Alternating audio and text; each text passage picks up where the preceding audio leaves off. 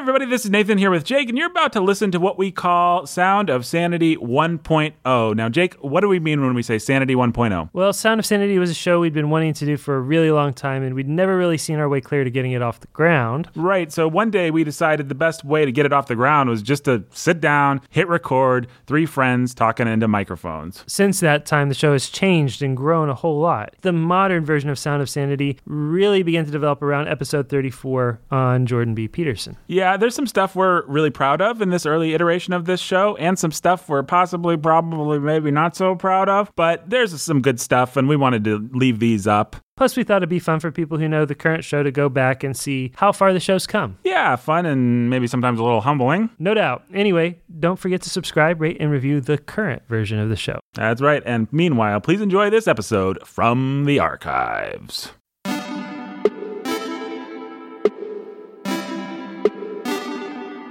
You are now listening to The Sound of Sanity. This sound will continue for the duration of the program.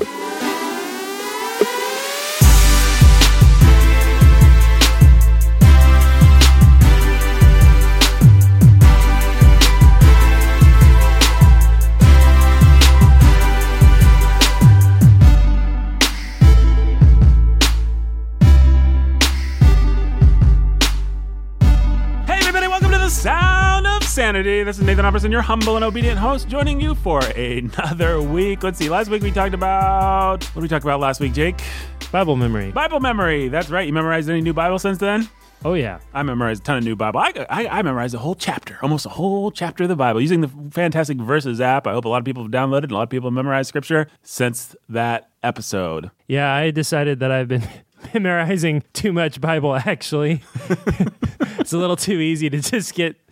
It sounds really weird, but I've uh, been spending too much time memorizing the Bible when I should be doing other things. it's really easy to justify playing uh, Bible memory games instead of doing uh, things you should be doing. So, I was going to Netflix and chill last night. When I finished everything else, I was going to Netflix and chill. And instead, I found myself spending like a half an hour doing my uh, Bible memory and chill. So um, I guess we're just both really godly guys. yeah, really godly. Yeah, that's probably it. well, it's an effectively addictive app, that's for sure. And I recommend that people use it in a good, wholesome, helpful way, which is what we're trying to do. But I should probably introduce us. We've got me. I'm Nathan Alberson, your humble and obedient host, creative director of Warhorn Media. Is that why I am? Why, yes. I'm glad you asked. We got over there a uh, a, a pastor who's who's wiser and and more biblical than um, John Calvin and, and Benny Hinn combined. it's uh, it's I think if you mingle those two together, mingle those two. You bring John Calvin down a- way down. we got Jake. And then we've got uh, over there at uh, the the control panel, turning the knobs, turning the dials. I guess you turn both knobs and dials. I sometimes turn uh, d- depending on what's required of. Some any- weeks only one, some Uh, weeks both. He's the great Benjamin Salzer. How you doing today, Ben? Good, Nathan. How are you? I'm, I'm doing well, Ben. We haven't talked about your love life in a while on this no, show. we haven't. But then we try. We always try and stay away from uh, abstract theory. right, we do. That's, that's also why we don't talk about your love life, Nathan. Nice comeback. Yeah, it was Hoisted great. on my own petard. that is correct. I don't know. I don't know whether that actually is correct. But guys, we've got we've got a, a whole episode of Sound of Sanity ahead of us. Now, Ben, on our last episode, me and Jake, obviously, we've been uh, fantastic, sinless human beings that we are. Memorized a lot of scripture this uh, week using the Great Verses app. Now, last episode, we said you, you were going to compare the Great Verses app against this loser clown app The called Scripture Typer. Scripture Typer. That's right. So, have you done this comparison? I have, And what's what's the verdict? Oh, uh, let's see. Overall, I like Verses better because it has more games, more ways to put the Bible in your brain. That's really what the, all the, the games are. You got your fill in your the blank. You got your, Your swap, your Reorder. Yeah, Reorder, You're, you're yeah. reordering. you got your type What it else? out. You basically. type it out. Listen. Yeah, yeah. You're yeah, you're listening and Scripture Typer has well, it just has like a kind of type it out sort of game. And it has listening if you pay for the full app. And I would say Scripture Typer is a little more professional, slightly better designed. Verses is still getting up there, but but Verses has more features. So probably a better deal. and for free. Yes, yes. Although you have to buy the Bible version you want if it's not the uh, King King, James. James. The authorized. But that's version, true of Scripture Typer as well. That is true of Scripture Typer as well. So So you have to pay for a full version of Scripture Typer, and you have to pay for the Bible version. that is correct. So, So, it's, they get you twice. it's pricier. That's right. It sounds like the intelligent consumer is going to choose verses. Verses? Scripture Typer. Wait, what? Really? Hmm? I thought you just said verses was. you said superior. verses. I was completing your sentence in your Mario voice. Yeah, I was completing your sentence. he Versus thought- yeah. versus Scripture Typer. They will choose verses. verses versus scripture type. Correct. verse. It, now, sc- Scripture type Typer. I think I remember you saying it also has ads, and that's kind of annoying, right? Oh, is that what I said? You're You- probably right. Presumably not on the paid version. I would hope. So do you have the no, paid, you have the paid? I don't have the paid version. Mm-mm, I didn't. I didn't spring for it. Yeah, it does have ads. I've just been using the unpaid Apparently, the version. ads aren't annoying enough to bother you. Right. Yeah, they actually they weren't. And I do like the interface and stuff on Scripture Typer pretty well, but like I said, I think Verses is is better overall. Well, there's nothing worse than obnoxious ads. I think everyone should go and buy verses today. it's like a, an ironic thing that I did there, Ben. Did you understand that? Irony. Irony. Right, I remember irony. Yeah. Yeah. We like to employ it sometimes on this on the uh, Sound of Sanity. Benjamin that, Benjamin Souls, Solzer, everyone. That's his review. He says he should go with verses. Happy we are to have him agree with what we were already going to say, pretty much no matter what he said. Huh. I'm always happy when it works out that way. Jake, will you be sticking with verses, or will you be s- s- switching to clown typer? I think I'm gonna stick with verses. I myself will be sticking with verses. I was gonna stick with verses no matter what. To be honest, I just kind of like verses. yeah. It's got a nice layout. It's got nice colors. I mean, with these kinds of things, part of it is just how it looks, how it feels. You know, it's just as simple. Do you want to use it? Do you want to use it? Verses is the kind of thing that I already know that I want to use verses. yeah, and some of I know that just I want to use verses maybe a little too much. Mm-hmm. That's a thing I'm okay with. Uh, why, why would I bother switching? So Hmm. I don't know. I don't have the answer. You don't have the answer. So you are you going to switch fully over to verses now? I'll let you know next week, Oh. or maybe I won't. Oh, Ben. well, there he is. That's Ben Solzer. He's a man that's well, he's easy to look down on. he could, Because he's short. And Anyway, um, what were we talking about? Oh, what's the subject of today, guys? We're talking pop culture today. The name of this episode is Steven Spielberg, which Jake spelled on our topic sheet. He spelled it S T E P H E N, which I believe that's not how Mr. Spielberg spells his name. Probably a different Steven Spielberg by that name. yeah. we're we're actually talking about. Why don't Steven we see what that is? In fact, that You know, might be a it's- good episode. it's his alter ego, Stefan. Stefan Spielberg. Oh, You guys know Steven Spielberg. Spielberg. ever He works with the watch, uh, hardware. Stefan Urkel. Yeah, so we're talking about Stepan Steven Spielberg. Steven Spielberg. Uh, Steven Spielberg and nerd culture. It is S T E V E N. It is, yeah. Well, Jake, why don't you tell us the topic of our podcast today? Well, there's been a, a renaissance of 80s culture and 80s nerd culture in particular. Everybody And- loves the 80s. I love the 80s, as VH1 once told Yeah, us. Yeah, so everybody's watched Stranger Things, Yes. which is just a great big homage, throwback to all kinds of 80s. Spielberg, in particular, Stephen King, Mm-hmm. John Carpenter Sure. Type stuff. So Stranger Things is huge, and it's huge among people of our generation that like think it's cool to have some throwback stuff. Is also surprisingly or interestingly really big among the younger generation, all the way down to high school. The kids, like the Stranger Things, and they the like kids. Stranger Things. Yeah. Some of the kids are using it as a gateway into discovering 80s culture at large. Yeah, it it's definitely for a lot of kids I've discovered a gateway. They don't know 80s culture. They don't know. I was talking to a couple girls recently uh, who are into Stranger Things. High school girls. High school girls, uh, late high school. We were talking about Sean Astin makes an appearance in it, and so I said, "Oh, Sean Astin's in that, huh?" Because I hadn't uh, watched it, and they're like, "Yeah, uh, Samwise Gamgee, he's kind of awesome, Samwise." And I said, "Well, uh, yeah, you know that he played this kid named Mikey in the Goonies." And they're like, "What's the Goonies?" It's like, well, Mikey is the central kid character in this movie that's like kids on bikes in underground tunnels running from bad guys and trying to find buried treasure by Steven Spielberg. And they're like, what? And who's Steven Spielberg? Oh, no. And yeah, so just trying to, you know, E.T., Jaws, Indiana Jones, Back to the Future. What? What's ET? Jurassic Park. Entertainment Tonight. what? Ring any bells for you guys? All you have to do is watch a couple clips from Stranger Things to know that it's just a very unsubtle homage to lots of you know, Spielberg stuff. Yeah, I watched the So- first couple episodes and I was just like, I, I didn't actually finish it. And I, I will fully cop to being a bit of a snob here, but I was just like, I have experienced all this stuff. I used to read Stephen King, as our listeners probably know. Probably shouldn't have done that, but I did. And I used to watch all this uh, Spielberg movies and the Amblin Entertainment movies. And watching Stranger Things, it was just like, oh man, this is like a diluted remix of. I mean, it, it, it reminded me a little bit. I've seen exactly one episode of that show that everybody likes, Glee, which seemed like a very stupid show. But then I, I would always hear these these these kids say like, "Oh man, Stairway to Heaven was such an awesome song that Glee did." Like, yeah, Yeah. have you heard of a little thing called Led Zeppelin, kid?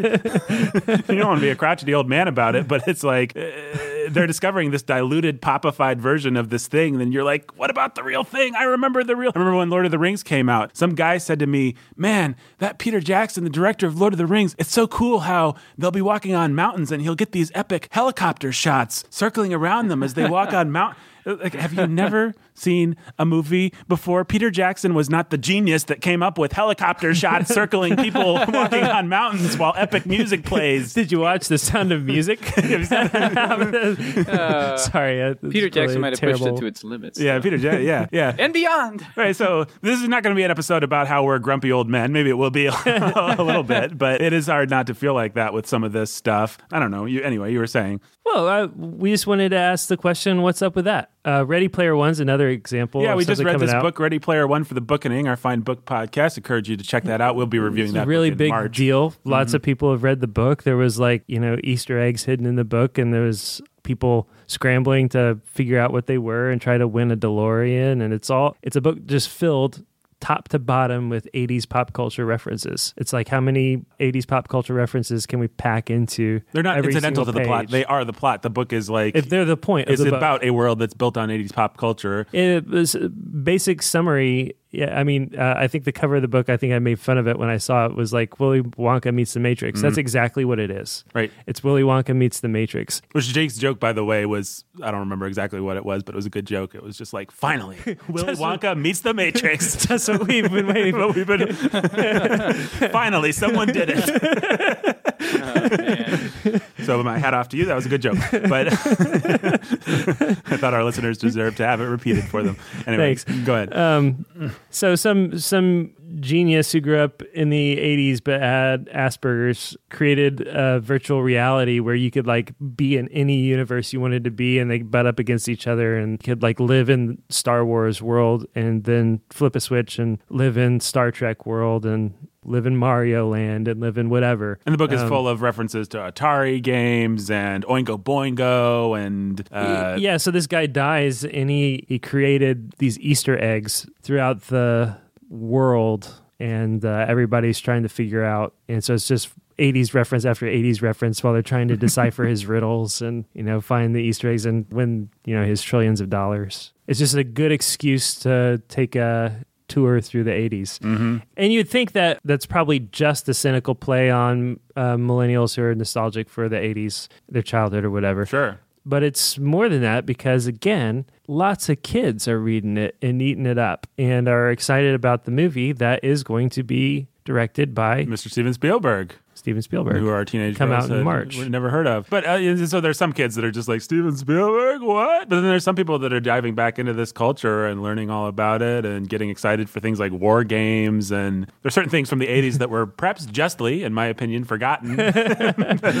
Were- I, I, I, as we read that book for the Bookening, I was like, "Oh man, there's a Last Starfighter reference." So I, I was like, "I remember watching that as a kid." I went and watched the trailer of the Last Starfighter.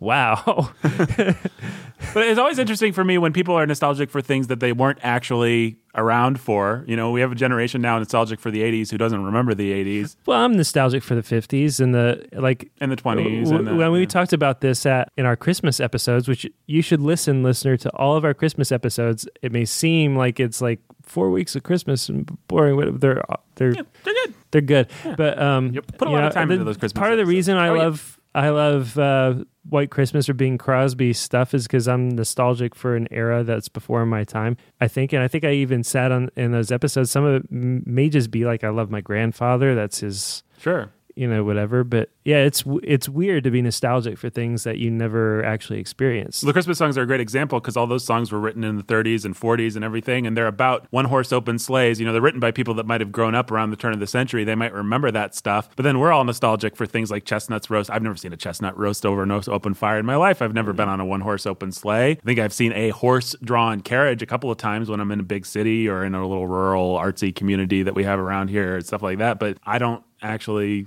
live with any of that and yet i can still feel this longing like i just need to go back to this time when blah blah blah blah blah So now it's the 80s. right That's weird. Yeah.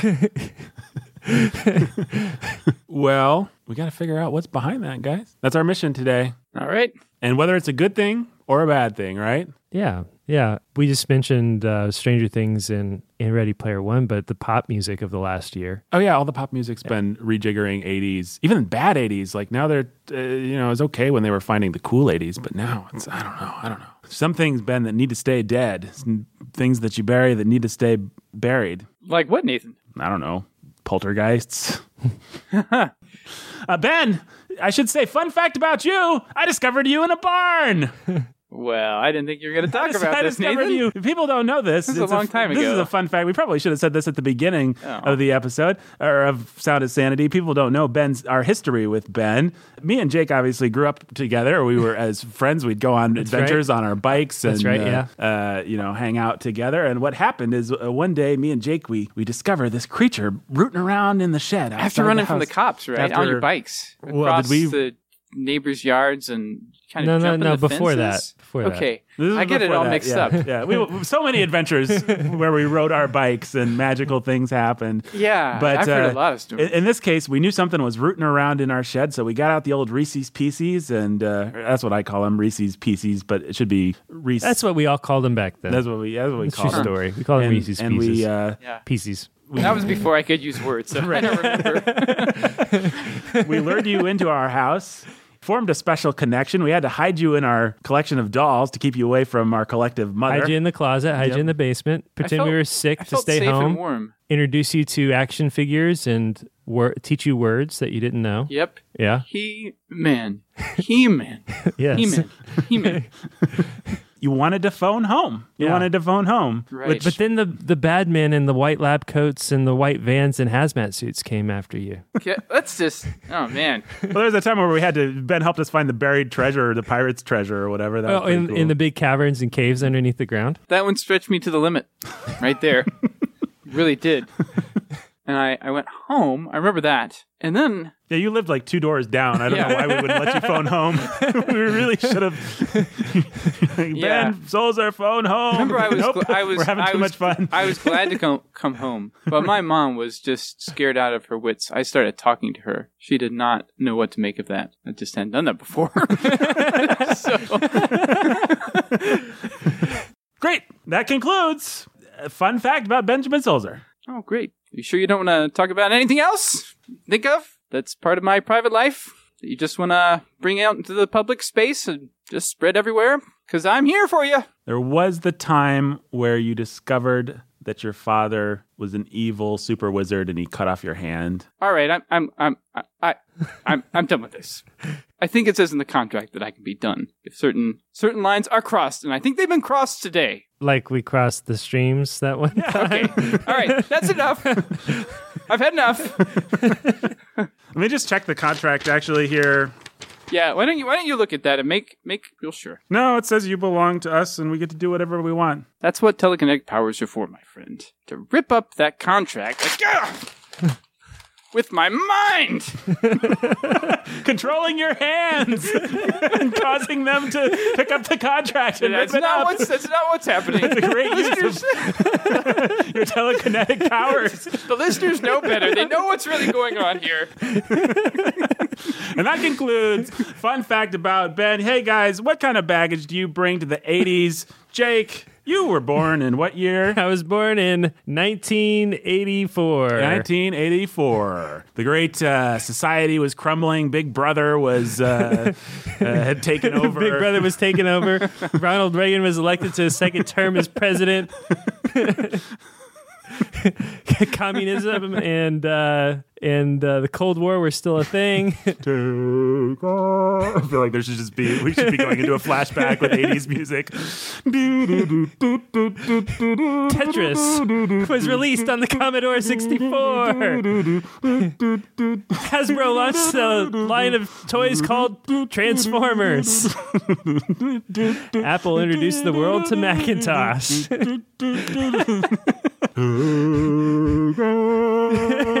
True story. These movies came out the year I was born. You Let's ready hear for 'em. this? Beverly Hills Cop, Ghostbusters, The Terminator, Indiana Jones, and the Temple of Doom. Boo. Boo. Gremlins, Karate Kid, Police Academy, Footloose, The Natural, 16 Candles, Revenge of the Nerds, Red Dawn, Conan the Destroyer, Dune, The Muppets Take Manhattan, A Nightmare on Elm Street, The Never Ending Story, and the aforementioned The Last Starfighter. Wow. Whoa. True story. One year later, the year that you were born, Rocky 4, All right. Rambo 2, oh well, that is the best Rambo. Back to the Future, Mm, That is the best Back to the Future. The Goonies, That's the best Goonies. E.T., That's The Color Purple, the one and only. The Breakfast Club, Ah, yeah. European Vacation, Pee Wee's Big Adventure, St. Elmo's Fire, Launch of the Brat Pack, Yeah, launches the backpack. Yeah. Mad Max Beyond Thunderdome, Mm. and the great Teen Wolf. This is a great year for Michael J. Fox. Well, uh, having been the great age of zero, I really remember all that stuff really well and have a great nostalgic fondness for it.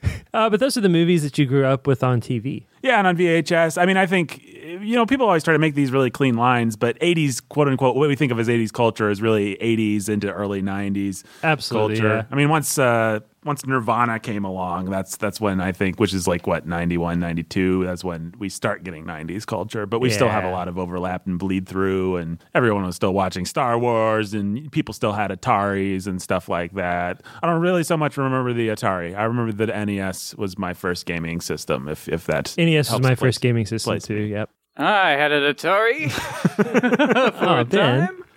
yes, but I was born a little bit earlier than you fellows. That is true. That is true. and grew up watching lots of Spielberg and lots of George Lucas, lots of Star Wars. We had a VHS, probably TV recorded copy of Willow that we watched Willow, like, ad yes. infinitum. I remember that one. Yeah, we recommend it to our listeners, right, guys? Show it to your children. No. Oh no! remember Don't show any of these movies to your irony. children. No. that, and I remember watching a, a VHS copy recorded from the television of the Terminator over and over, along with Superman 2. All right, Uh, right. and we're getting more great movies for your kids. And uh, Top what else? Top Gun, another No, good I never one for saw kids. that one. Yes, E- even now, I've only seen bits of it. What's wrong with you? I don't know. I d- just don't care about it at all. But Take oh, my cow. breath away. yeah, I know that. well, there was that scene. Yeah, the Top Gun. None of these movies were healthy kids' movies. And no, but No. disclaimer: we are not recommending. Totally any of these grew up with movies them as for my kids. kids' We're, we're- movies. We're, we're not right. rec- saying Dirty it was good Dancing? that we grew up with them. But what's that? Dirty Dancing. Dirty Dancing. Didn't see that Yep. one. Yeah. Saw Flight of the Navigator, The Oh, yeah. Explorers, Cloak and Dagger. That last one, maybe a little more obs- obscure, but it's Short Circuit. pretty cool stuff. Never saw that one. You never saw Short Circuit? No, Huh. it's there's some gaps in my Huh. '80s movie education that I probably will never Batteries not bother to included. fill a million times. Yeah, Loved that one as a kid. I think it's probably just an awful probably. piece of garbage, but Probably. yeah, I loved it. As a But I watched a lot too. Yeah. I watched a lot of the. I, I don't know. Maybe I was just an effeminate young person, but uh, what I really associate with that era, as much as besides the Spielberg stuff, is the John Hughes and the all the romantic movies. From Breakfast that time. Club, Breakfast 16 Club, Sixteen Candles. Candles, No, Pretty in never saw Pink. Say Anything is probably as I haven't seen it for twenty years, but I sure I remember it as being the best one. That's John Cusack with the With the the stereo, boombox on yeah. his shoulders or whatever. Maybe that movie is. Terrible. That's the one I haven't I haven't seen in a long never have. in the longest. It would be of all of interesting to movies. rewatch that one. I- Ferris Bueller's Day Off. Ferris Bueller, of oh, course. Oh, yeah. Those are. It's hard not to be nostalgic for some of this stuff, folks. yeah. Yep. What- Ernest. What about? It was like the '80s were like the heyday of, for Ernest and his Oh, of course. movies. Ernest Scared Ernest Stupid. Scared- Ernest Yeah. goes to camp. Ernest goes to jail. Yep. Oh yeah, Ernest I that's didn't really scared. watch a lot of those. Stupid my was a favorite. very frightening film for young Nathan, as I remember. He- They're going to turn all the kids into trolls, and that Ernest, he was he was scared pretty stupid for, uh, and so was I, as a matter of Yeah. fact. I was glad that Ernest went to camp. He saved Christmas. What else did he do? He uh, I think Ernest was from. Joins the army. So I think Ernest was either from or lived right across the river from me in Henderson, Kentucky, oh really? and he always Jim uh, Varney. Huh Jim Varney. That's Jim Varney, yeah. Well, he always did these Audubon Chrysler commercials Mm-hmm. on the for the local Kentucky uh, car dealership. They'd always be on like pronouncing Audubon wrong. it's not Audi Bound or Udi Boon. Audubon, hey Vern, I'd have been Chrysler, you know, whatever. That's what I th- when I think of Ernest, I think of those commercials first. I don't mm-hmm. think of those movies. I don't know that I ever maybe watched Ernest Goes to Camp. Well, at our at I had our, friends that were big into those movies, but I never at our summertime Ernest Sound of Sanity movie watching party, you will get to catch up on all those films, Jake. We're gonna have a quite a marathon. Is that right? yeah, And five lucky listeners will be invited. that's right. There's an Easter egg hidden Ready Player One in this episode. If you discover it, you can come to our Ernest party. Maybe if you discover the Er- Ernest, you don't have to come to our. That's right. Well, my baggage, I do know a heck of a lot about movies, as people may have noticed if they've listened to some of our uh, movie episodes. The reason for that ties into a larger question of identity, Ben, a question of identity. Oh, like because the- I didn't have one. I was homeschooled from age kindergarten to age five grade, fifth grade, as I like to call it. And then I went into the sixth grade. I was just the most shy, fat, stupid kid. I remember being so bitterly, brutally envious of, of, of the kids that were funny and smart and thin and had interesting things. I mean, I was just like painfully, hatefully, awfully shy. I feel like I have to emphasize it because I feel like if someone hasn't actually experienced this kind of shyness, they're not going to know what I'm talking about. Like it's not just, eh, you know, I, I'm, I'm reluctant to talk to but it's like I don't want to be here. I'm so scared. Everyone must hate me. I feel awkward, naked, vulnerable, exposed, bad. And I realized that I couldn't stay that way, but I just thought, you know, I hate myself. I'm fat. I'm stupid. I don't have anything to offer. There's nothing for me to talk about with anybody. Like I don't know what to say to boys, let alone girls. You know how scary they are, um, and how beautiful they are. And so I just I did I didn't have anything, and so I did a couple things. I mean, I learned how to be the Nathan that we all know and love today, but a big part of that was I watched a ton of movies from about I want to say fifth or sixth grade on. I would go to the library, and the library was a great place because they didn't care what you checked out, so you could check out whatever you wanted. And if you were smart about hiding it from your parents, you could make sure that you just watched whatever you wanted from the library. So I'd check out the maximum, I think it was six or seven VHS tapes they'd let you take from the library. And so I got all the Spielberg movies, all the Stanley Kubrick movies, all the Godfathers, your Apocalypse Nows, your everything. And through sixth grade, seventh grade, eighth grade, I just gave myself a complete education. And it wasn't just like classic movies, it was modern blockbusters, it was franchises, it was rom coms, Julia Roberts movies, Meg Ryan movies, Italian splatter films, anything I could get my hands on. I just wanted to absorb it all. Part of it was because I became a movie buff. Obviously, I enjoyed movies, I enjoyed th- that storytelling form. But a large part of it was a very not subconscious but conscious thought that everybody watches movies and everybody likes to talk about movies and everyone has an opinion on movies. And if I'm the movie guy there's not a person in this class of kids that I'm not going to be able to talk to. There's not a teacher that I'm not going to have something in common that I can talk about with. I mean I think a lot of people probably do this with sports but sports was you know I was always too fat and stupid for sports and I just always felt by the Well, the fact is, they're not as universal as movies. no yeah I mean You can talk to the jocks about their favorite movies if you've seen their favorite movies. Right. Yeah. Yeah, yeah. Everyone, what I found was it was just like the golden ticket. It was great. Like I could literally be friends with the jocks because we could talk about their favorite movies. I could be friends with the pretty girls because we could talk about Adam Sandler's The Wedding Singer, which was really big in my high school for whatever reason, and Julia Roberts movies, and you know whatever the girls were watching, I could figure it out. I could watch it, and then I'd have something to say. Obviously, the guy, just the boys, boys. You could talk about Rambo and True Lies and Arnold, and those are the kinds of things that were big. Die Hard, but also with the more nerdy boys, you could talk about Stanley Kubrick. You know, there's always going to be those people that you really become friends with because you both have this shared knowledge. And what I found was it was just like this great social currency that I could spend, and it was very conscious, very conscious thought. It wasn't like I just discovered this as I went along. It was at a certain point I just decided I'm going to watch all the movies, and so I'd make myself watch movies that I didn't even like. My best friend's wedding with Julia Roberts is one that I remember specifically because the girls were all talking about it, and I was like, I will not be in a situation where I can't discuss my best friend's wedding with the pretty girls in my school, and so I fixed that problem. I saw my best friend's wedding. Doggone it, if it wasn't a big waste of time.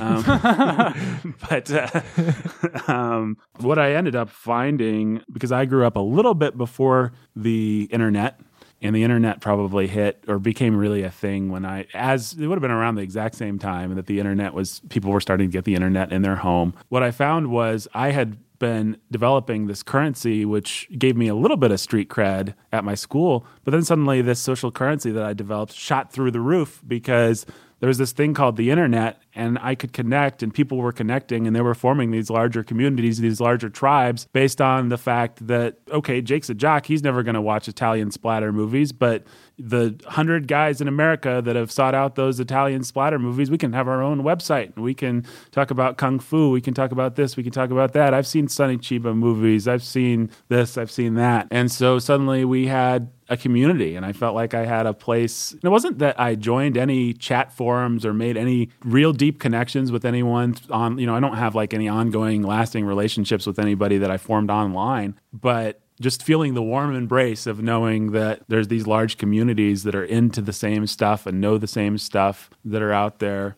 was great. So you said earlier that this whole thing sort of evolved out of you saying you didn't really have an identity and you didn't know who you were and or who to be. So how did that work? How did movies play into forming the identity that was Nathan Alberson? Well, I did not str- I, I want to be careful in how I talk about this, but I did not have any but anything real strong to latch on to at home and I didn't feel like I had anything real strong to latch into at church. I mean, I didn't know. I mean, I, I don't know how it works. You know, I, identities are are something that are are shaped by a, a, culture, a mm-hmm. family culture, a home culture, a church culture. Everybody knows if we say that he's Jewish, mm-hmm. We, there are a whole, there's a whole host of uh, we we know what that means. There's a cultural identity that comes with being Jewish that or Roman Catholic, sure, or any number of things that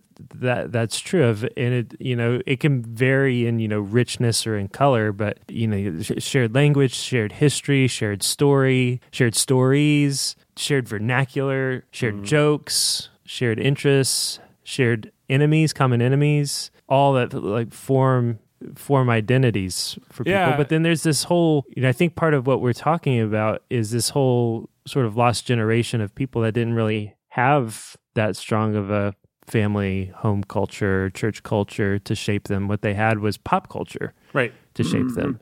and it gave us all of those things. It gave us, you know, a shared uh, we just did a a massive riff on I don't know how many movies we we referenced yeah. or played with. Just here with a Ben, lot. yeah.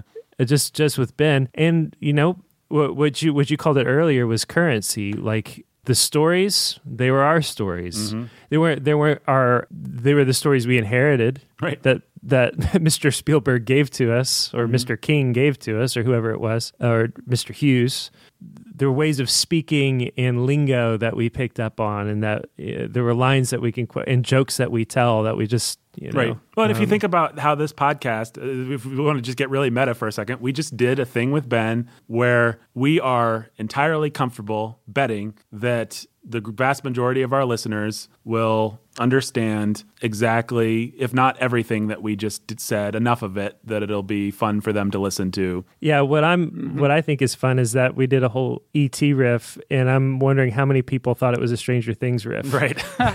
you know, Either way, it's the same currency. Maybe they got it in a different form, but but it's but it's become because of the way that our culture has developed at large you know it's it's universal currency. Everybody almost everybody knows these movies has seen these movies Yeah, and you feel bad, you know. I mean, I, I still, if I'm in a room where everybody's talking about some song or some movie or something that they all seem to know and I don't, I want to like pull up my phone right then and there. Sometimes I do if I can get away with it, and just like, what is this thing? I want to be part of this conversation. You know, I mean, it is real social currency to know this thing. And yeah, I was debating in my head how sort of uh, grandiose to get about it, but I think I think you're right to say lost generation. I think there were thousands, if not millions, of kids like me who didn't have a strong cultural identity that came from their church, from their family, who felt adrift, who felt fatherless, and latch onto this stuff. Maybe in a, I don't know if it's a new, you know, I'm not, I'm not a social historian. I'm sure it's happened in other ways in other times, but for us in the 80s and the 90s, well look boys they learn how to en- engage with other boys and with young men by learning how to engage with their fathers Mhm. and if dad's not home then where are you going to turn what are you going to do you're going to be awkward you're going to be weird you're going to either be thrown in with other boys to sort of figure it out you're going to pick stuff up from what fathers are available to you right. what fathers are in your home and telling you the stories and teaching you how kids should interact with parents and with each other. Well, guess who was in our homes Right. growing up? Yeah, for me, you know, it wasn't. I mean, I'm I'm sorry to say it, but it wasn't so much my dad. I had to learn it from somewhere, and so you're absolutely right. the The social currency that I learned from these things wasn't just the currency of being able to talk about movies, but it was actually I was learning how to act. Like Steven Spielberg taught me what a man was. There are ways in which Steven Spielberg. That's why I'm interested to see what he does with Ready Player One, because I think in some sense it has to be him reflecting on the fact that he raised a generation. He raised hmm. my generation. Steven Spielberg is my daddy. You know. he taught me this is how this is what a man should act. This is how a man should act with a woman. This is what's cool. Uh, This is what's bad. Authority's bad. Bureaucracy's bad. Government's Guys in suits are bad. Guys in lab coats very bad. um, they're either making dinosaurs or Parents, stupid, clueless, lost out of the picture. yep. That's interesting. I don't think Spielberg had that effect on me, but in the back of my brain, all the time and in my imagination, was Tolkien, Mhm. Lord of the Rings. So what I wanted was, I wanted strong father figures, and I wanted to be on a quest. And since I didn't see a way to connect that with the real world, I just let it be in my head. Or, but I got to play video games with friends, which was not, not, not that often. and I would OD. Right. But it's, ex- it's the exact same thing. OD on video games. OD. Oh yeah. Did you end up in the hospital for that? no, but I did end up with some spankings. my mom hated video games. it's, it's the exact same thing. Ben's Ben's describing a hyper nerdy version of what I did in a nerdy but slightly more mainstream way. Well, my dad was more at home in there, and so mm, and he was a sports guy, and so a lot of my identity w- became baseball and and sports sports culture because he he was my coach, and mm-hmm. that's where we connected and how we connected, and that was true for a lot of my friends too. Because guess what? If you grow up playing sports, then chances are it's because your dad's put you in and have a strong interest in sports, so you all have that in common. And so we were like the play basketball every day after school and bike around and do have our own little misadventures. Mm-hmm. but yeah, but then there were the movies that you know we just Absorbed. absorbed and used to teach us how to talk. Yeah, what kid? Now, Solzer probably is going to say no to this, but most kids that I knew certainly learned how to talk from the way that the Goonies and these kinds of you know, you watch those 80s movies and it's kids saying certain words that I cannot repeat on this Christian podcast and uh, sort of. Uh, That's certain- where we learned it from. certain style of ma- mocking each other's yeah, the, the way that we made there's a way fun of each boys- other, the way that we the the repartees. Here- we well, would try to have. or I just called Solzer Solzer. Why did I do that? Why did I do that? Why didn't I just call him Ben? I called him Solzer because Steven Spielberg taught me how to talk. That's how boys talk. You know. You know. That's that's like that's actually a little mannerism that I learned from the movies. I never had any Christian friends that called each other that said, "Hey, Alberson," but I sure did see it in movies all the time. It's funny. I don't. Yeah, we definitely call each other by last name. Hmm. Adam wa- wasn't just Adam. He was always he was often Rogers. It was Gwen as much as it was Cameron. It was Randy, not Holcomb, because Holcomb's weird. Yeah, it just depends on what the name. Like Yeah. Solzer is a good name to do that with, but Yeah, yeah. I don't think I ever did that. And I don't think I I did repeat some of those words. I don't know, maybe I learned from Spielberg, but I repeated them like not with other kids because I found that vulgar, but to myself when I was really mad. I was much Ben. more I just turned it all inward, so oh, poor Ben. I just decided when I was in third grade to just do it, Mm. give myself over to talking that way. you I was always too afraid of being found out. so yeah. I was too I was, I was afraid- a church kid. I was more and- afraid of being left out Right. Yeah. than being found out. Yeah, I wasn't. Huh, interesting. Yeah. So we've sort of hinted, you've said a couple of times, uh, because you didn't have it from your family or from the church, from a church. Right. So it seems well, here we've got this. So we've got this generation that's wistful for the identity that we found in those old things. I think in some way, and then we've then we're teaching it to a new generation now to be wistful for this stuff. it's so weird. It is weird, and it's weird to be kind of caught right in the middle of it and to only sort of have hazy 80s memories but also i mean i do know that the 80s wasn't as cool. I mean we didn't, we didn't all just like play dungeons and dragons and then go on epic bike rides and save the world from the government. I mean we really that's not i mean a lot of the music was terrible and it's funny how A history, lot of things were terrible. history sifts and give us gives us the best stuff and then you know we think i'd like to go back to the 1920s and we'd all be dancing the charleston sea and you know we'd have our american flags and we'd be drinking martinis and dancing the char it's like i'm pretty sure not a lot of people were actually doing that through the entire i'd like to go back to the 60s and we'd be a hippie and i'd be a hippie and i don't know why i'm still talking like a 19 and i'd be a hippie see I go to woodstock see peace and love see Oh, stubby cover, see? so we got a couple of things. We got the the weirdness of being nostalgic for things that right uh, we never experienced. And then we've got this strong desire to have community and a shared culture and an identity that's formed around things that we have in common. But the problem is, it's really easy and dumb for our relationships to be built on really dumb and superficial, transparent and uh, silly, transparent. Uh, what's the word I want for something that's going to go away? transient. Transient, yes, transient things. Yeah.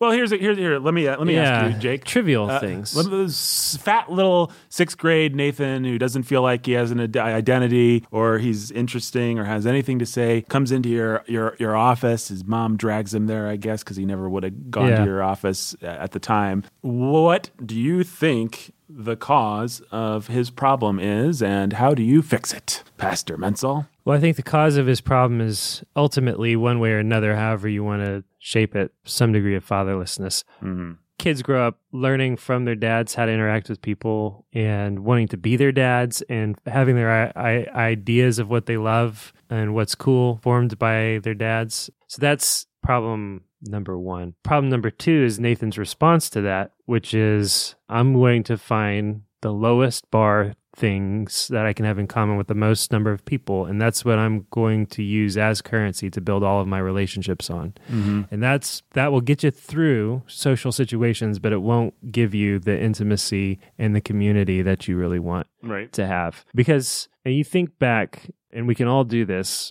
to the relationships that we had. You know, for you it was it was more movies and stuff. For me, it was more sports. Well, so I grew up playing ball with the same group of kids from the age of five all the way through high school. We played together. I mean, literally, kids on my first t-ball team were on the high school baseball team with me you know, and on all star teams and travel teams, and we played basketball every day after school. Those were relationships based on a couple of things. And as soon as those circumstances changed, those relationships were gone. I don't keep up with any of those guys today. I just mm-hmm. don't. I don't keep up with them because things changed. Yeah, same with same with my mer- my fellow movie nerd friends. So, what does that tell you about the nature of those relationships? It tells you that they were shallow and they were just relationships of convenience and uh, relationships of circumstance. You can have acquaintances, but that's not the kind of relationships that God made us for. And so, I have one lasting friend from high school. That one lasting friend from high school is a guy that I had nothing in common with that I made fun of for three years. And then I became a Christian and found out that he was a Christian. We became brothers and we ended up going to church together, walking through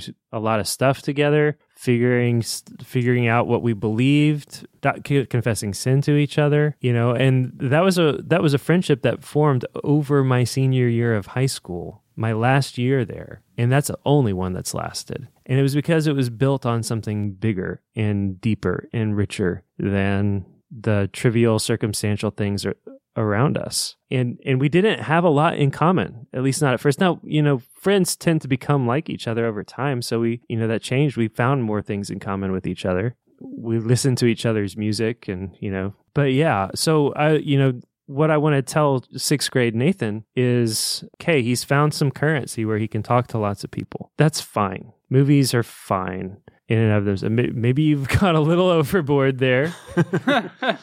well, but but it's a fun thing. It's good to be able to talk to people, and it's good to be able to to have something where you you know you know you can have a, a conversation about something that interests you know whoever you're talking to. But your identity shouldn't come from there. Your community and your relationships need to go deeper and need to be built on more than that. So then what I would talk to to sixth grade Nathan about is about how in the family of of God, if you belong to Jesus, you've been adopted into God's family. And God has become your father. And he has given you other fathers and mothers in the faith to look to. And he's given you brothers and sisters to be friends with who can share your burdens and care for you, who you can be vulnerable with. And he's given you a history. He's given you stories. You have fathers that go back and back and back and back. Back through the church fathers, back through the apostles, through the prophets, to David and Moses, Abraham, Isaac, and Jacob. They are your fathers. This is your history. They are your people because God adopted you into his family. These are your songs. This is your language. This is your culture. And this is your new identity. You're a son of God.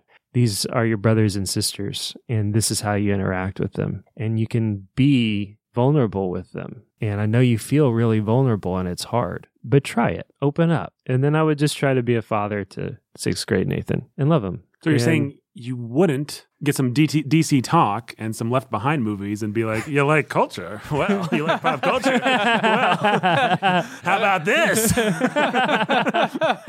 Uh, put that in your pipe and smoke it. that, that, that really is what's dumb about that that Christian approach. I mean, what they see is they're like, little Nathan, sixth grade Nathan is he likes this stuff, so we're gonna address this really surface problem and attract him. And sixth grade in sixth grade Nathan rightfully is like, no, I'm looking for an identity. Idiot. I'm looking for a place to put my roots down. And that's what Mr. Spielberg is giving me. If you can't beat it, then get in line behind Steven, and it's going to be a long line before I get to your left behind and your DC talk. Well, that's what I always, yeah. I mean, I remember my Christian friends pulling that on me. Right. Not that I really had Christian friends, but there were always there were always the you know a couple kids in in school that would be like, "Oh, you like Nirvana? Check out this uh, album; it'll blow your mind." And then it, it's Jesus freak. It's like, what? First of all, Ah. um, I love that back in the day. Right. went to that concert. Uh, two years ago, this was, this was awesome. yeah, it's like well, I, I just remember there were people, there were pastors, there were were good pastor mensels at the time who were so lame and didn't know anything about culture and were just like, oh, "Hey, Nathan, let me teach you how to change the oil in your car." You know, it was actually the people that had no cultural currency of that type that I responded to and that I loved because they were getting to a deeper heart issue, a deeper desire of mine than anyone. I mean, anyone that tried to appeal to me on the level of the Hollywood things that I liked. It was just like I despised those people. It was so lame. You mean you didn't think the youth pastor that came in and dropped 50 cultural references on you was cool? no, no, I sure didn't. oh man, yeah. I mean, I think it is interesting thinking about what you'd say to little Nathan because I I always think of this line from The Matrix Reloaded. Aren't I cool to have this line loaded up? You are cool. Well, it's where uh, Neo is talking to the architect, and he says to the architect, "You won't destroy us. You need us for food, basically. You won't destroy humanity because you need us. You need to feed off of us." And he says, "There are levels of survival that we are willing to accept." so, little Nathan was sinning, but he was also trying to do. He was also stuck and trying to survive. The problem is that those things that we do to survive then become patterns that we build into the rest of our lives. And what well, and then we have to believe in it so much. It, because we have to believe the lie that it was substantive, mm-hmm. we can whitewash something as dumb as the 80s Right. and turn around and package it and sell it to kids like it was the coolest thing ever. Guess what? It wasn't. No, it wasn't. We it was remember. not the coolest thing ever. I played the Nightmare on Elm Street pinball.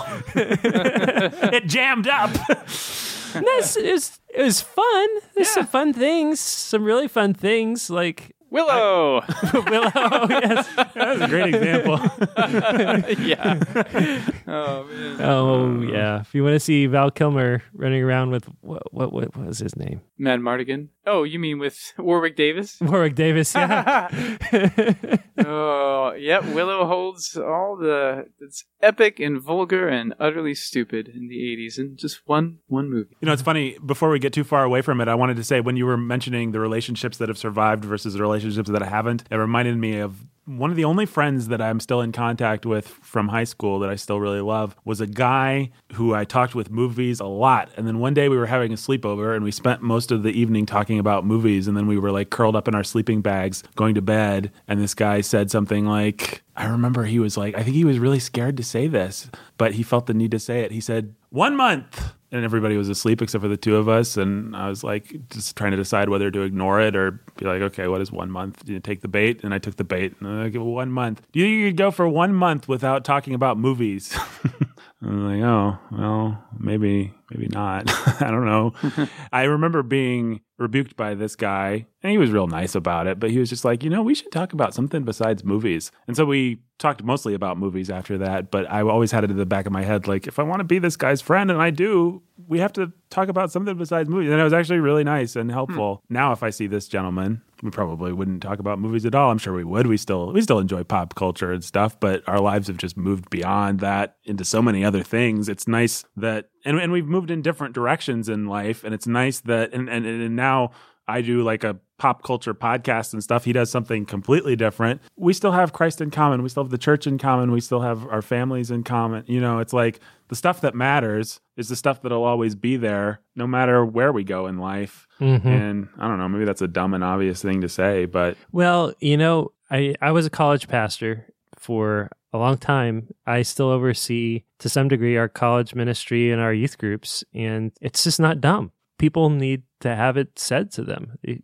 they- people don't think that way, especially when they're just young and trying to figure out who they are and they want to fit in. trying on different they wanna be- personalities. just yeah, like, just trying to- outfits, Yeah, they they're not seeing the big picture. They're not seeing past getting through the next day at, at school without something embarrassing happening Right. to them. Well, the reason why something like the Breakfast Club is so resonant is I think for a lot of kids, you really want to figure out your place. Like, am I the nerd? Am I Emilio Estevez? Am I Ally Sheedy? I was definitely Ally Sheedy, and Ally Sheedy always makes me cry in the Breakfast Club. But uh, if, if you were wondering who I was, I was I, I was Ally Sheedy, maybe with a little of who's the bad boy, Judd Nelson. I haven't seen The Breakfast Club. I've never seen the but nerd. You, Ben, I don't think you can be my friend. You haven't seen the Breakfast Club. You're just not cool enough. Man, Um, maybe if we Sheesh, were all Ben. like in detention together, like if the pastors decided, "You sound of sanity, guys. You're doing a bad job. You're gonna sit in this room and talk things out." Maybe then, Nathan, you and I could become friends.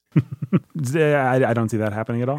oh, okay, all right. Never mind. Uh, Judd Nelson, Judd Nelson. you win. But you you want to like? Am I Anthony Michael Hall? Am I uh, Molly Ringwald? Am I Ally? You you you just want to know what your identity is, and it's so hard. they're so caught up in trying to get through today without being embarrassed and scoring one or two more cool points. Right. Like they're not thinking about the big picture. They're not thinking about anything. So I don't think it can be said enough. And especially as, you know, as the family and family cultures deteriorate, all we're going to have left is whatever the public schools and our gaming systems and our TV and movies give to us. That's what that's what kids are going to grow up with. That's what they're going to have. Take it from somebody who's tried. That's not a good place to root your identity. It mm-hmm. won't last. I mean, it's just very practical. It's not even that anything dramatic will happen. It's just that people will get married, and it turns out you you- people will have jobs. People. It turns out. You know, we can all look at the our favorite nerds on the internet that spend their lives immersed in pop culture. Most people actually have to move on with their life past pop culture, and so those things just deteriorate and, like the mist, Unless fade they live in the oasis. right. Unless they live in the Oasis. And then they can be like Wade Watts, who sits alone every night and watches Family Ties reruns. And somehow that's like cool. And, and, and when he falls in love with the beautiful her- heroine of the story, the way that he describes their romance burgeoning is, "We could just talk about everything. She got all my references." Right? I Right, think he yeah. literally, I think that's literally a sentence. She got Wow. all my references, and isn't Yeah. that what a lot of guys are looking for in a girl? Number one, hot. Number two, she gets all my references. Oh boy. Well, I'm going to say the hot- hotness is fleeting. That's paraphrase of the scripture, and she gets all my references is also fleeting. vain. It's not all it cra- It's not all it's cracked up to be. yeah, it's not all it's cracked up to be. Vain, you could say. Yes. you could say. Okay, so sum it up for us, Jake. Hey, let's. So your family sucks. Your dad wasn't a good dad. Your mom wasn't a good mod mom. You actually have to. You actually do have to do the work of not just. You, we can't just tell everyone that's listening that they have to go back to their blood family because that don't work, unfortunately, in this horrible, sinful world. Where should people find their identity? I wonder. They should belong to the God that made them, belong to his family, and he will give you your identity and he will shape it through his word and through his church. And you will have real community and real relationship, the kind of things that you you feel like is impossible and outside of your grasp. Kind of thing that you're what was the line? Willing to survive. Oh yeah. Um, A level of survival. there are will there are levels of survival we're willing to accept. You won't have to accept those levels of survival. That's right. That's right. But what do you say to somebody who's just like, yeah, but they really don't get my frame of reference. I, I am a nerd. I did spend my life in pop culture, and these these people they they aren't gonna. I'm gonna stick out like a sore thumb, and they're gonna. The church will think I'm a loser for. Yeah, well, maybe. Maybe you'll stick out a little bit. Maybe you don't have a whole bunch of superficial frames of reference. Maybe you think the movies they like are dumb and they think the movies you like are dumb. But at the end of the day, you have in common the fact that you're sinners bought with the blood of Jesus Christ. You do have a story in common, which is the story of all of mankind, the story of the redemption of the people of God, and the story of the redemption of every sinner. We all have shared experience. We've all sinned and fallen short of the glory of God. And if we have repented of our sins and trusted in Jesus, that's a world of things to connect over. If we're trying to walk in faithfulness to Him, we need the help of everybody. And so, yeah, okay, maybe maybe somebody won't get your references, but Who cares? big deal. Uh, we have this uh, cool app called Verses. Mhm. You can memorize a whole new set of references Mm-hmm. and have shared references. Yeah, exactly. Available now on uh, iTunes. I, I believe there's an Android version Scripture, scripture typer too. Scripture typer. Scripture mm-hmm. typer. Yes, it's mm-hmm. pretty cool. for people too. who want to purposely ostracize themselves from the group. It's a joke, but it's also serious, right? Well, yeah, and I just I cannot as as a re- repenting whatever you want to call it as a repenting Spielbergian, I cannot emphasize how infinitely more valuable and of what greater worth are the relationships that are built in Christ. Like I really love people as God has sanctified me. I've had the ability to really love people and they love me who I just never would have guessed. I mean, the proof is in the pudding in this room. We're all friends, right? Like we enjoy Yeah. each other's company. Yeah. We like Yeah. to tease Ben for the purposes of humorous dialogue on the podcast, but we all genuinely like each other, like spending time with each other. I don't think old Nathan ever would have given either one of you guys the time of Ben would have been a bridge too far with the nerdiness, and Jake would have been like Mr. Emilio Estevez over there. Um, and uh, but in Christ, it just really doesn't matter. It turns out we do actually have things in common, things that are delightful, transient things that are delightful, even about each other that we can enjoy that I just never would have given the time of day. And I'm so sorry that I was like that. And I'm so glad that God's working to bring me out of that, you know? Yeah. Oh no! The devil's advocacy alarm is going off. I have a bad feeling about this. Oh, Jake ripped it out of the wall. Ben, did you reinstall well, I th- the devil's advocacy alarm? Just a, kind of a gaping hole in the wall there. Yeah, so patch it up. I, Patch it up. I had an alarm that fit right there. Why do you think we had Jake? We got. All right, folks. The, I guess. I guess another episode with the Devil's Advocacy Alarm. Thanks to Ben. For people who don't know, Devil's Advocacy Alarm is part of the show where someone has to argue for the opposite position of what we've been talking about. So I think, guys, I hate myself. you think that, do you? yeah. Maybe I'll do it. I'm gonna I'm gonna I'm gonna take a crack at it here. You will find it is you who are mistaken about a great many things. Is that right? yeah. Here's what I want to say. I just want to point out the great irony in you guys getting up on your high horse and saying, We have to find our identity in Christ after you spend an entire podcast, including right now, leading into the Devil's Advocacy alarm. We had two Star Wars lines. we did an entire running joke bit with Ben where he was, oh, reference, reference, reference, reference. We got our most downloads ever doing a podcast about Star Wars, where at the end of the podcast, who but the great Pastor Jacob Menzel sa- says, oh, actually, it's better that your kids do watch a little bit of Star Wars than that they don't engage with it at all, that they be surprised by it, that the world overtake them without them. So here we are making our money, making our hay, making our living here by engaging with pop culture. If, if I just want to be specifically hateful to myself, Nathan, what is your brand? But not a Christian guy that knows about pop culture. What do you get on your various podcasts and do if not that? so you're going to say your identity is rooted in the church and in Christ. You're, you're going to actually have the gall to say that after building a identity with Jake, with Ben, with other fine people at War, the great Warhorn Media with pop culture, it turns out that that stuff is currency in our culture. It is valuable. Christians do have to learn how to spend it and how to use it. It turns out that when we go to church, we're still going to have other I mean, yeah, of course, okay, great. Our our identity is in Christ, our identity is in the church, but that's not this vague nebulous thing. Then we go on Sunday morning, we have to talk to each other. It's not going to be 100% us just talking about theology. We're gonna have we're gonna ask people how their week has been. We're gonna end up talking about sports. We're gonna be, end up talking about movies. We're gonna form connections and friendships based on the things that we like. And the church can do what it can to sort of discipline that and make sure that the small groups include a broad plethora of different kinds of people, just like a platoon in a World War II movie. You know, they can try and mix it up. But ultimately, people do like what they like. People do make connections. People do. I mean, you guys are acting like friendships aren't formed over pop culture at all. It turns out the three people in this room are friends and are doing a podcast together and part of the reason is that they enjoy talking about pop culture together. And let, let's let's really come back and deal with this Star Wars issue. You guys did an episode, Jake, where you compared living in the world to living in Rome back in the, the days of the apostles. And you specifically compared Ephesus, our, I think our- it was. our place in the world to Ephesus. And you said we can band together as Christians and pretend like the temple to Artemis doesn't exist At the center of town. at the center of town, or we can acknowledge that it, it exists. We can, in some sense, tell our kids those stories. What you said specifically is that you do watch Star Wars with your children. And, and I'll grant you, you said you have to be careful not to just let your kids worship Star Wars. But you said,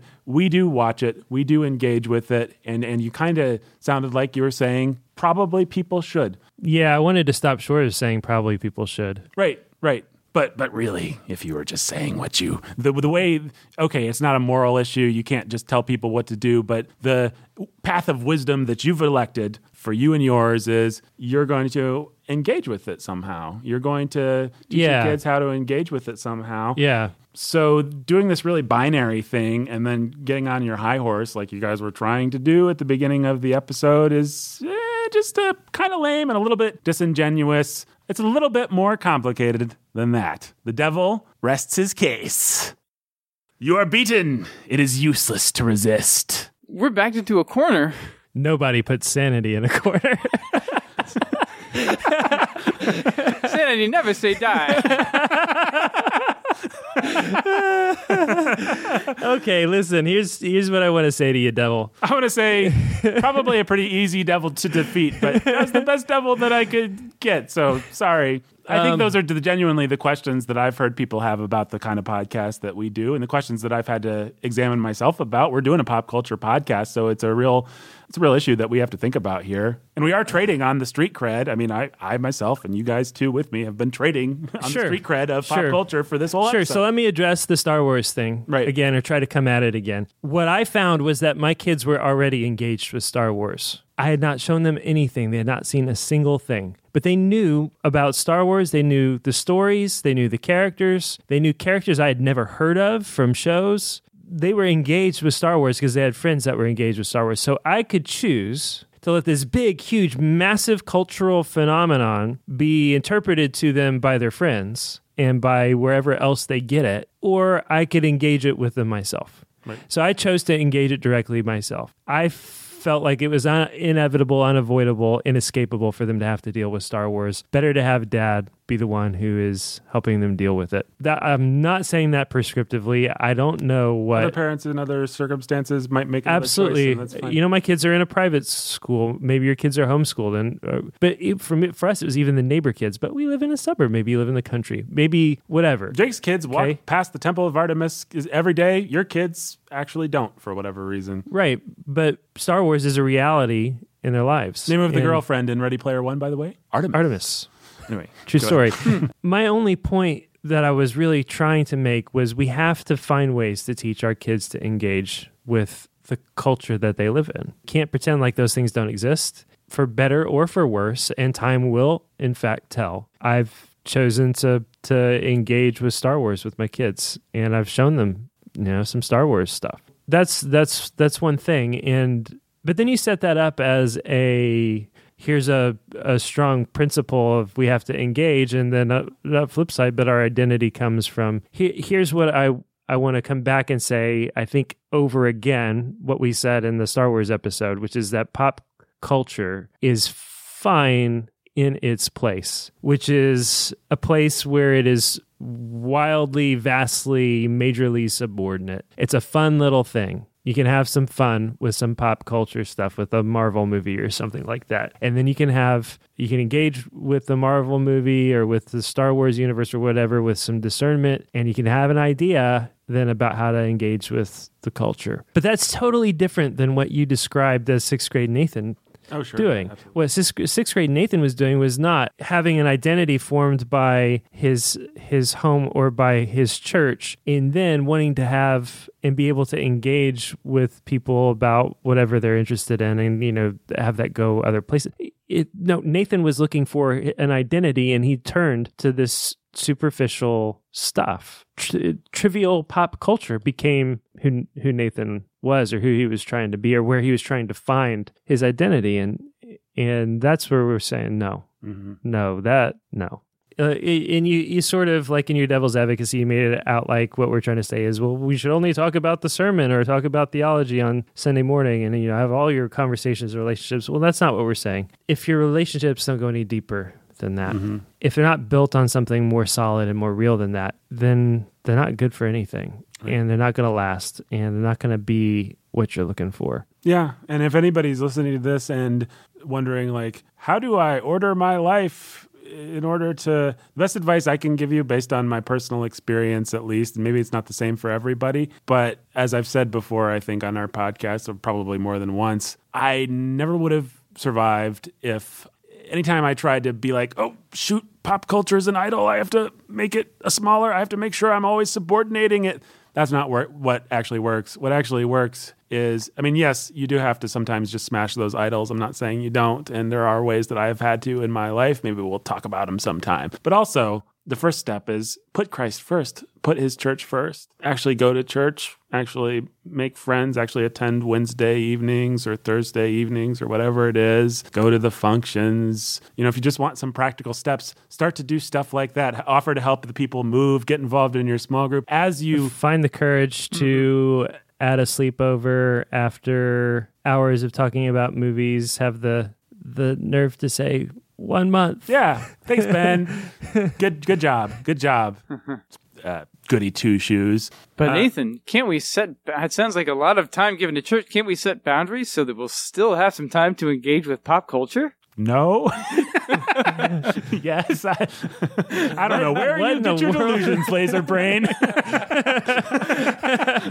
But I want to watch movies. you know what I've found? Uh, it's a little bit like I don't know. I there are people who might need to make rigid rules for themselves, and that's great. I watch whatever movies I want to watch with whatever time I can give to them. I just don't have any time for movies anymore because serving the church and working for this wonderful church ministry. And I don't mean to make myself sound great. I just mean to say, very practically, God's work of sanctification in my life has just been giving me more responsibility, allowing me to do more things as I, by His mercy, by His great mercy, humble myself. And that's what I would encourage people to do their first step. And then there'll be things that they just have, idols that they have to smash, things that they just have to say no to. Yes, of course. But first just humble yourself and uh, get involved in your church i think. That's the that's going to solve a lot of your problems. That's if you just want a practical step one. But gee why don't people do that jake?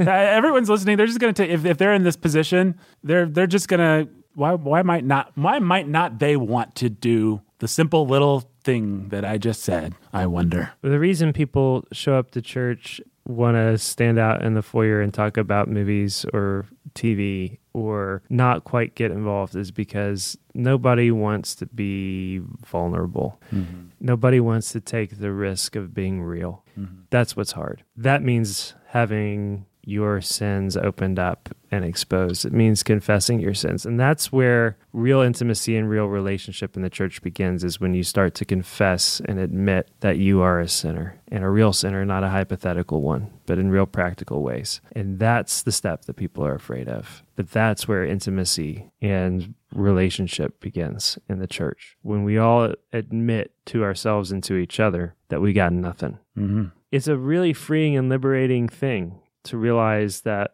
none of us have anything to bring to God. Uh, jock, geek, uh, Nerd. from Ally Sheedy to Emilio Estevez all the way to Judd Nelson skinny, fat, you know, whatever. Like we all, cool, uncool. anthony michael hall You're not bringing your coolness or your pop culture knowledge to to the throne of God as anything that He's going to accept, right? As anything He can be bothered by, anything that He's going to care about. All you bring to Him is your empty hands, and that leveler is what binds us together. That's what we have in common. We have in common the sins of our first father Adam. We have in common the sins that are common to all men. And then God brings us into his household and he gives us a new story and a new history and a new family. And we begin to have things in common with uh, each other that aren't just our sins, right but our faith, our love for God, uh, the suffering that we walk through as we try to live godly and righteous lives, as we try to put to death the deeds of the flesh. And God uses all those things to bind us together. And I just think there's nothing that you can give to God that He won't give you something better. Just, just trust he us. says so and he Yeah. promises it Mhm. explicitly. we should just tie up that issue of nostalgia. I think nostalgia is a weird word. I think it's a bad word, actually. Not a dirty word, but just uh incomplete word for that wistful longing feeling. It ain't hmm. exactly a wistful longing for the past as we experienced. It's just a wistful longing for another time, another place, something that was magical and that we feel like we could have control over as opposed to our dumb, stupid, boring life that we don't have any control over now. That's what people are longing for when they long for a time, whether it's a time that they specifically remember or a time that they just think that they remember or a time that they don't remember at all, but just have an idealized notion of. But you got to put the past behind you, as uh, Pumbaa. as Pumbaa. Well, no, he said. What did he say? you got to put you behind in your past. And now everyone likes me. Waves of validation because I said something pop culture that most people listening to this podcast will remember. Yay! All right. In fact, let's spend a few more minutes doing Full that by doing the 80s pop culture alphabet game, guys. We're going to All just go through the alphabet and everybody, uh, starting with A, continuing on to B, and so forth. Everyone has to say something that is from 80s pop culture. So I'll start with A, a-ha. They did the great song, Take On Me, I'll Be Gone. Ben, I'm not. Back to the Future. Jake. Uh, Conan the Barbarian. D for Conan the Destroyer. Wow. E. E. Empire Strikes Back. There you go. F. Mhm. F- Footloose. Goonies. Game over, man. Game over. That too. That was my choice for you. Mm. Uh, Halloween. Anthony Michael Hall. see, Michael. oh, Halloween. Halloween. Indiana Jones. Ah, that's the H I J. Jack. Son. Michael Jackson. He's from the 80s. Nice. The king of pop. Michael Jackson. no, there's tons of stuff. I'm just trying to choose the best one. No. How about Karate Kid? Uh, there we go. Karate Kid. Thanks. Welcome. Thanks, Jake. Last Starfighter. Muppets. Oh yeah, the Muppets. Mhm. Sure, Muppets Take Manhattan That's a good one. or Muppet Great Muppet Caper. I don't know. We'll Yeah. go with Muppets, Muppets Take Manhattan. Mad Max. Mad Max also. Yeah, great. Mm. N. So- New Wave. New Wave. There we go. Impressive. Most impressive. what are you looking for? O. Yeah. Oingo Boingo. Hey, there we go. P. Oh, brother, I can think of one. I'm gonna say I have never seen this. I never will. Purple Rain. Oh, Purple Rain would have been way better. Purple Rain. Prince. Prince. Yeah, yeah, yeah. Queen. Bohemian Rhapsody, 1975. We Will Rock You, 1977. Origin, 1970. There's probably some famous Queen So- songs from the 80s, though. I mean, Quigley Down Under. But that's They released their greatest al- uh, hits album in the 80s, 1981. Validation. I don't know what else is Q. are we sure Quigley Down Under? That'd be a nice poll if that. It would be works. nice, but I'm almost certain it's maybe it's the very end of the 80s. 1990. Yeah, that's what I I'm thought. say that doesn't count. It, it felt like the 90s. Uh, Quest for Fire. Seen. What about the band Queensryche? Are they from the 80s? Hey, Queensryche. I'm a genius. An American heavy metal band formed in 1982. Queensryche. Yay! You're a genius. Uh, I have R. Well, Hmm. gee, that'll be tough. Rocky, Rambo, Raiders of the Lost Ark, You got a rough one. REO Speedwagon, Let's see here. So that leaves me Who Framed Roger Rabbit. just trying to decide what I want to do for the For S, for S. Steven Spielberg. Steven Spielberg is a pretty good one. Yes.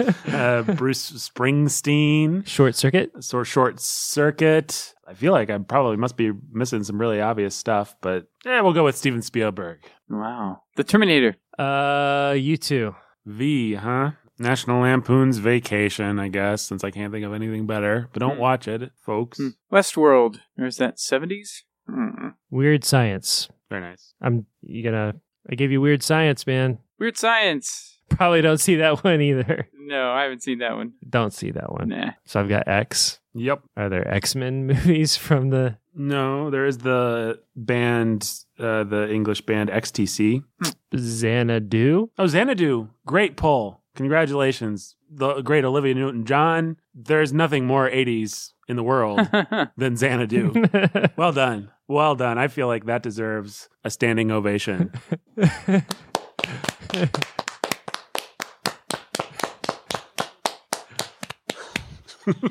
um, okay. For you playing at home, me and Ben just stood and gave Jake a standing ovation for coming up with Olivia Xanadu. John's Xanadu, the only standing ovation. Uh, let's see here. So that leaves me with why. I suppose the band Yes probably released some things, but I think I can do better than that. Youngblood. Youngblood is a good one. Oh, I hate to. Uh, Young Frankenstein's probably the 70s, right? Probably. 1970. Oh, Ben, you could have done Willy Wonka. Yeah, you should. That was a much better idea. Oh, I've got the stupidest one, maybe. I think. See? Unsung. This is an appropriately unsung Spielberg joint. Young Sherlock Holmes. from the year of my birth, 1985. Oh, and Young Guns, starring the Brat Pack. Oh yeah, That's a good one. that is a good one. It's not a good movie, but it's a good poll. yeah, um, um, that's got Emilio Estevez in it, doesn't it? Or one of those guys, Martin. it's one of the Emilio, it's Sheens or- Emilio Estevez. Mm-hmm. I always get him confused with Charlie Sheen from that era. Come on, Ben, you got you got an easy one here. You do. Super easy. I believe you, but Ben, you were just talking about the greatest chip tune of all time, in your opinion, the other day. oh. Zelda, Legend of Zelda. Oh yeah, we were leaving video games out of this. I did forget about video games. It was all 80s pop culture was on the table, right? It was, yeah. So Yep, yep. I'm not going to say that that wouldn't have been acceptable. I also would have taken, or I'll tell you what I was hoping you wouldn't go with because I really can't stand them is ZZ Top. No, no. They're, I have no awareness of what they even sound like. Just that they're vaguely, they're kind of gross or something. So, Yeah, I don't know. If you just imagine rock and roll that's lame and terrible and stuff, then yeah, that sounds about right. ZZ Top and guys with gross beards and I don't know. I don't know. Not a ZZ Top fan. Well, guys, that was a fun uh, old game of 80s pop culture alphabet. Congratulations to us. Um, Jake, is there anything we need to be advertising this month? Uh, yeah, last call. If you want to come to our pastors conference, it is February 21 through 23rd. Registration is still open. We still want you to come and sign up, so please sign up today. Don't hesitate. Right now, go to warhornmedia.com, click the register button, go ahead and get it taken care of, and get here. We want to meet you guys. Yep, yep. Last call. It's closing time. Gonna just get some crummy uh, 90s pop culture in there. 90s, yeah. uh, I know. One last dec- call for alcohol, so finish your whiskey or beer. It's closing time. You don't have to go home, but, But you can't can. Because we're at a conference. Come. Attend come here. here. you, all of you, everyone listening who's a pastor, an aspiring pastor, elder, leader in their church, aspired thereof, come to our pastor's conference called The Great Conflict. Nope, it's called The Good Conflict. Did you already say that? No, I didn't. It's called the Good Fight. The Good, yep, I'm sorry. I, Conflict in Christian Ministry. I'm going to say that wrong 100% of the time that I've had to say it. Con- the good fight, conflict in Christian ministry. You're going to have your Toby J. Sump- Sumpter. You're going to have your pastor, Tim Bayly. Uh, to- Toby J. Sumpter, also Pastor Toby J. Sumpter, and we're going to have Pastor Max Carell all there talking about conflict in the Christian ministry. A fine time, I'm sure, will will be had by all. Anything else to say about that, Jake? Nope. All Looking right. forward to seeing you guys. All right. Well, folks, we're closing up the sanity bag for today. We're we'll be back to quote uh, another great 80s ben, one of Ben's favorite 80s movies apparently. Which one? What? The Terminator. Oh, yeah. No, you should definitely uh, not watch that. No, I don't think you probably should. If Nope. I, uh, folks, it's been a lot of years since I've seen these movies, but I'll tell you what, it hasn't been a lot of years since we, began this podcast, which is now ending with that wonderful transition. And handling all our audio was Benjamin Sulzer, who engineered us, Nathan Alberson, who produced us, Jacob Mentzel and Nathan Alberson, who executive produced us. Until next time, folks. Stay sane.